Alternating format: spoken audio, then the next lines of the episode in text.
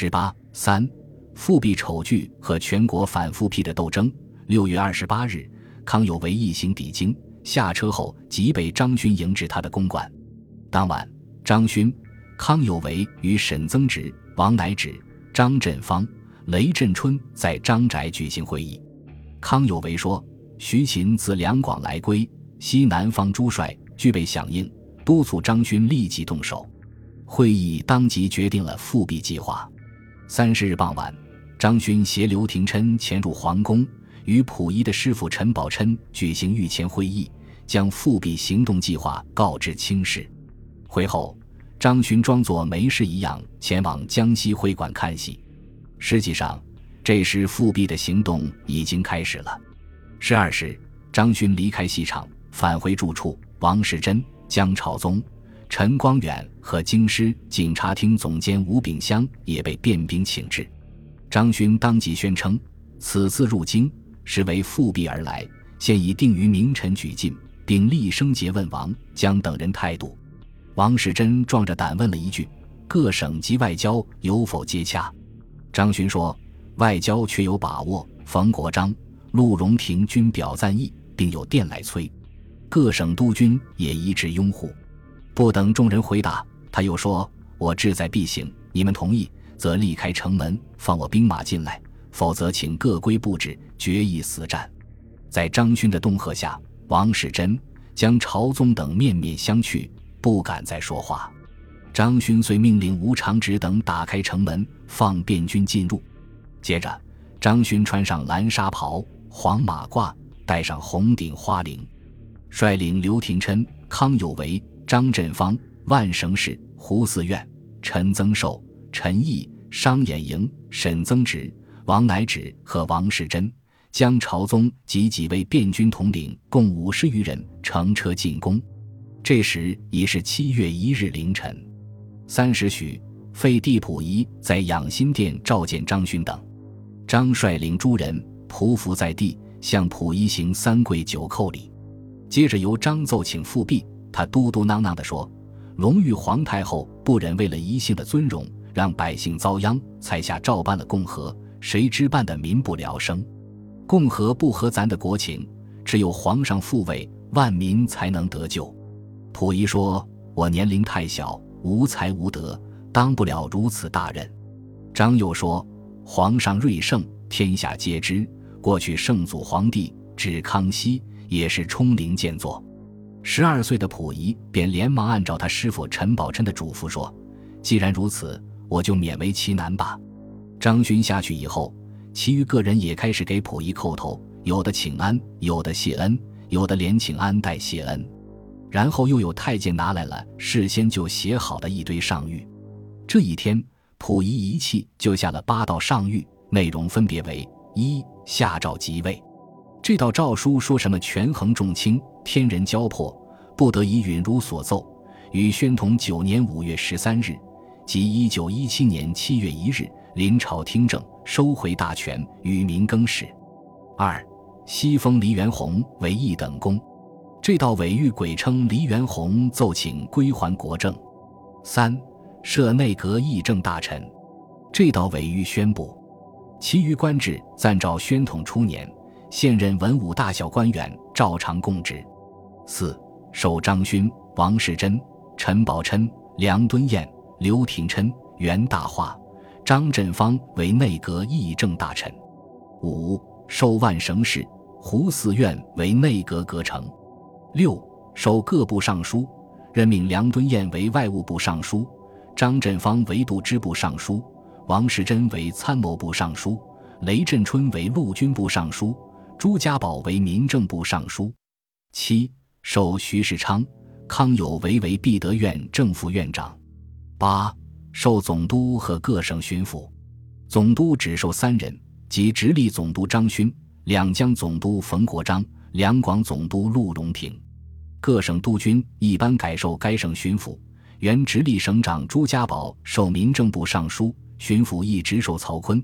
安徽因张勋离职，巡抚授倪嗣冲；江苏因冯国璋已授两江总督，巡抚授原省长齐耀林。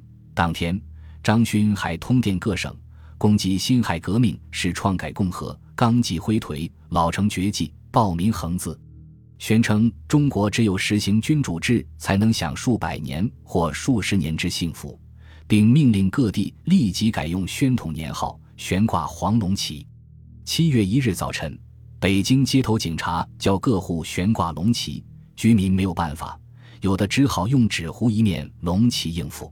只有那些早就盼望着清室复辟的王公贵族和遗老遗少们非常活跃，他们兴冲冲地聚集在皇宫门前等候觐见皇上，那些没朝服的人则急忙到故衣铺去抢购朝服，没有发辫的人则到戏装店订做用马尾织的假发辫。他们穿着袍服马褂，晃着大辫子，有些人是假的，招摇过市，有识者则指于道旁曰：“此某尚书也，此某侍郎也。”在宫内，内务府的人员穿戴特别整齐，4个太妃几乎天天都去神佛前烧香，乐得不知怎么是好。张勋及其复辟集团的倒行逆施，立即遭到全国人民的强烈反对。复辟消息传到上海后，孙中山极为愤慨，当即召集章太炎、唐绍仪、程璧光等在寓所会商，随即发表讨逆宣言，指出此次讨逆之战，匪特为民国争生存，且为全民族反抗武力之奋斗，并令各省革命党人出师讨逆，还派员北上策动。中华革命军东北军一部接令后，即向天津方向移动。当时章太炎还提出迎黎元洪南下再护阻政府的建议。6日，孙中山携廖仲恺、朱执信、章太炎等人乘军舰南下，谋在广州组织武力讨伐张勋。在资产阶级革命党人的推动下，上海和南方许多城市相继掀起口诛笔伐、声讨张勋复辟的强大舆论。7月2日，上海《民国日报》发布讨逆檄，严正宣布张勋、康有为已成民国叛逆，在有言调和者，国民当以国贼视之。同日，中华新报也大声疾呼，只有杀开一条血路，再无反顾之事。上海其他各报，如时报、民国大新闻报、新闻报也都态度明朗。自7月3日起，各报每日都以大量版面刊登各界人士声讨张勋的通电，报道各地反对复辟的消息。支持复辟的报纸只有康有为主办的《国时报》，但不久也因牌子工人拒绝排印而停刊。各界团体也闻风而起。7月2日，上海中华民国公民会、学生救亡会、平民求治社等团体都召开紧急会议，到会人员异常愤激，一致主张组织义师，扫灭妖分。同时，学生救亡会、中华民国工会、上海神州女界协济社、中华政法学会、中华共和保障会、基督教公民等团体纷纷发表通电、公函，号召各界头目奋起，群策群力，共整危亡。上海工商界也参加了反复辟的斗争。3日，沪北、湖南两商会邀集各业同仁紧急会议，决定反对复辟，并致电冯国璋，要求维持共和国体。商会还联合上海县教育会，在6日至8日高阶共和国旗3天，以示拥护共和，反对复辟。南洋兄弟烟草公司宣传反复辟别开生面，特创以5色旗为商标的爱国牌香烟，并将此烟捐献几10大箱，犒劳准备北上讨逆的军队。两湖各界声讨复辟的舆论也非常激烈。长沙广义学校教师鲁鹤轩听到张勋复辟，为号召讨逆，断指血书护法、讨贼4个大字，以震视听。3日下午，长沙市民万人集会，誓师拥护共和，反对复辟。5日，华融商人李最白夜见湖南督军谭延闿，表示愿意捐钱1万串，帮助讨伐张勋。次日，商轮公司同仁决定，当湘军出师北伐时，该会同仁每日从收入中提2%作为军饷。在湖北、武汉各界人士初闻复辟之说，皆不信，即经证实后，无论身商士庶、贩夫走卒，皆表示一种反对态度。民情愤激，有过于袁氏称帝之时。葛政团党会莫不急趋思谏，开联合会议，筹商救亡之策。各团体亦纷纷开会，文电纷飞，表示反对。复辟消息传到两广后，各界发起组织国民哭林大会，上至官长，下至渔夫，无不痛心疾首，表示反对。哭林大会后又改名为国民护国后援会，鼓吹武力讨伐张勋。在复辟获首张勋、刘廷琛和万绳石等人的家乡江西，各界民众反对复辟的情绪也不稍逊于其他地方。南昌各报从复辟发生后，同声谴责张勋等，斥其为祸胎，给江西人民带来耻辱。在群众的谴责下，甚至刘廷琛和万绳石的家属都不能在家乡安身。在北京城内外，辫子兵持刀进谈复辟之是非，对于没有辫子的人们真是气焰万丈。复辟当日，李大钊愤然离京赴沪。3日，鲁迅，时任教育部社会教育司第一课课长，冒雨到教育部提出辞职，以示抗议。复辟后1-2日内，国民公报、真共和、东大陆、大中、大中华、启明、六更公报等大小11-12种报纸先后停刊，以避不随心之言论。市民对龙旗无欢呼，无庆祝，衙门中人皆垂头丧气，折剑频摇其手。旅外公民、学生及南洋华侨也对张勋复辟表现了极大的义愤。7月7日，工商界侨民15000人发表讨逆通电，建议各省区葛蒙旗尽量地组织平民自立讨逆军，杀除叛国之群贼，扫清帝制之毒根。8日，留日的中国学生1000余人在东京召开讨逆大会，戴天仇、戴季陶在演讲中说：“前清一孽一日不除尽，中华民国国基一日不能巩固。何乡凝辉泪疾呼，国家兴亡，匹夫有责。”号召男女青年一致奋起，尽国民一份子之责任。人民群众的反复辟斗争，由于张勋的迅速垮台，历时很短，但这次斗争的广泛性、群众性却非常突出。它表明经过辛亥革命的洗礼，要求民主共和，反对封建专制，已成为古老中国新时代的潮流。张勋复辟集团原以为，只要他们在北京干起来，至少北洋各省督军们及陆荣廷会将心一从，然而形势的发展完全出乎他们的预料。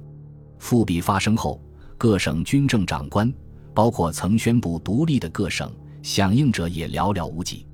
20余省的军政大员，只有原直隶省长朱家宝在受任伪民政部尚书后，上者谢恩，在天津养病的吉林督军孟恩远接为御后，派人到长春宣布接任吉林巡抚，并上表谢恩。此外，还有自立为绥远都统的王丕焕接到委谕，律统官员望缺叩头。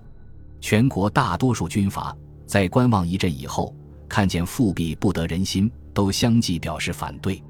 7月1日，张勋派梁鼎芬去找黎元洪，要他在奏请归还大政的奏折上签字，遭到黎的严词拒绝。次日，黎又采纳张国干的建议，特任冯国璋以副总统代总统职务，重任段祺瑞为国务总理，并派秘书秦寿坤星夜赶往天津，将委任令交段祺瑞。当天，张勋逼迫黎元洪1日内交出总统府，并派兵更换原总统卫队。这时，黎得陆军部次长蒋作斌帮助，逼入东交民巷，先投法国医院未被接纳，又折入日本使馆武官随员斋藤少将的宿舍。次日，日本公使宣称，黎元洪已进入日本使馆区，按照国际惯例予以保护。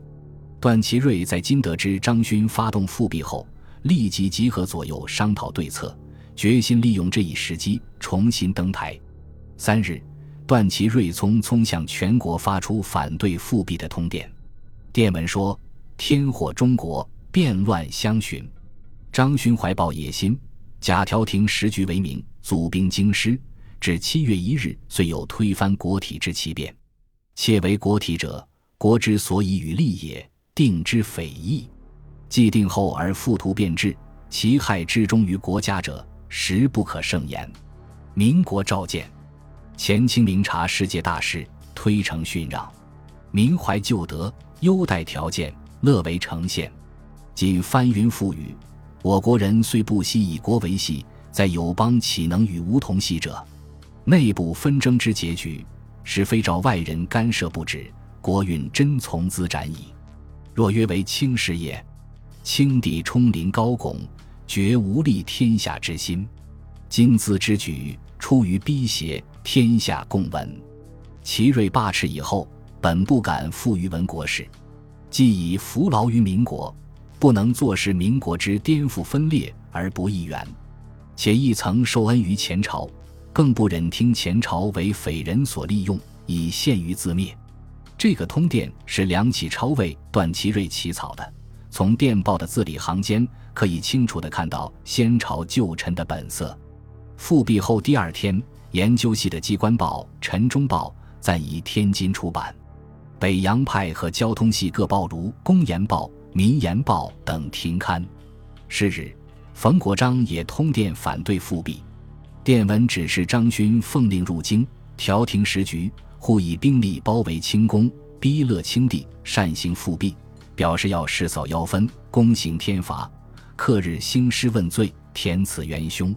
在段祺瑞、冯国璋通电反对复辟之前，已有湖南督军谭延闿、湖北督军王占元、浙江督军杨善德等通电反对复辟。继段祺瑞、冯国璋之后，直隶督军曹锟、贵州督军刘显世、广东督军陈炳坤、山西督军阎锡山、山东督军张怀之、河南督军赵倜、福建督军李厚基等也相继发表通电反对复辟。南北军阀反对清式复辟，其目的是为了保持自己的统治地位。正如上海一国民党人组织的团体在致浙都杨善德的电报中所指出的，杨善德等北洋督军前日与张逆一致行动，故为保全陆位，而今日之反对复辟，空言敷衍民党，亦无非保全陆位。与中国有外交关系的帝国主义国家，荷兰除外，出于自身利益，对复辟也普遍持反对态度。日本态度已如前述。6月，美国外交部也公开表示不愿见帝制复现于中国。复辟发生后，英国、美国、法国、俄国和日本5国联合警告张勋，要他保证黎元洪人身安全。此外，外国人办的报纸反对复辟的态度都十分明朗。张勋复辟集团失去国内国外的支持，其失败是不可避免的。本集播放完毕，感谢您的收听，喜欢请订阅加关注，主页有更多精彩内容。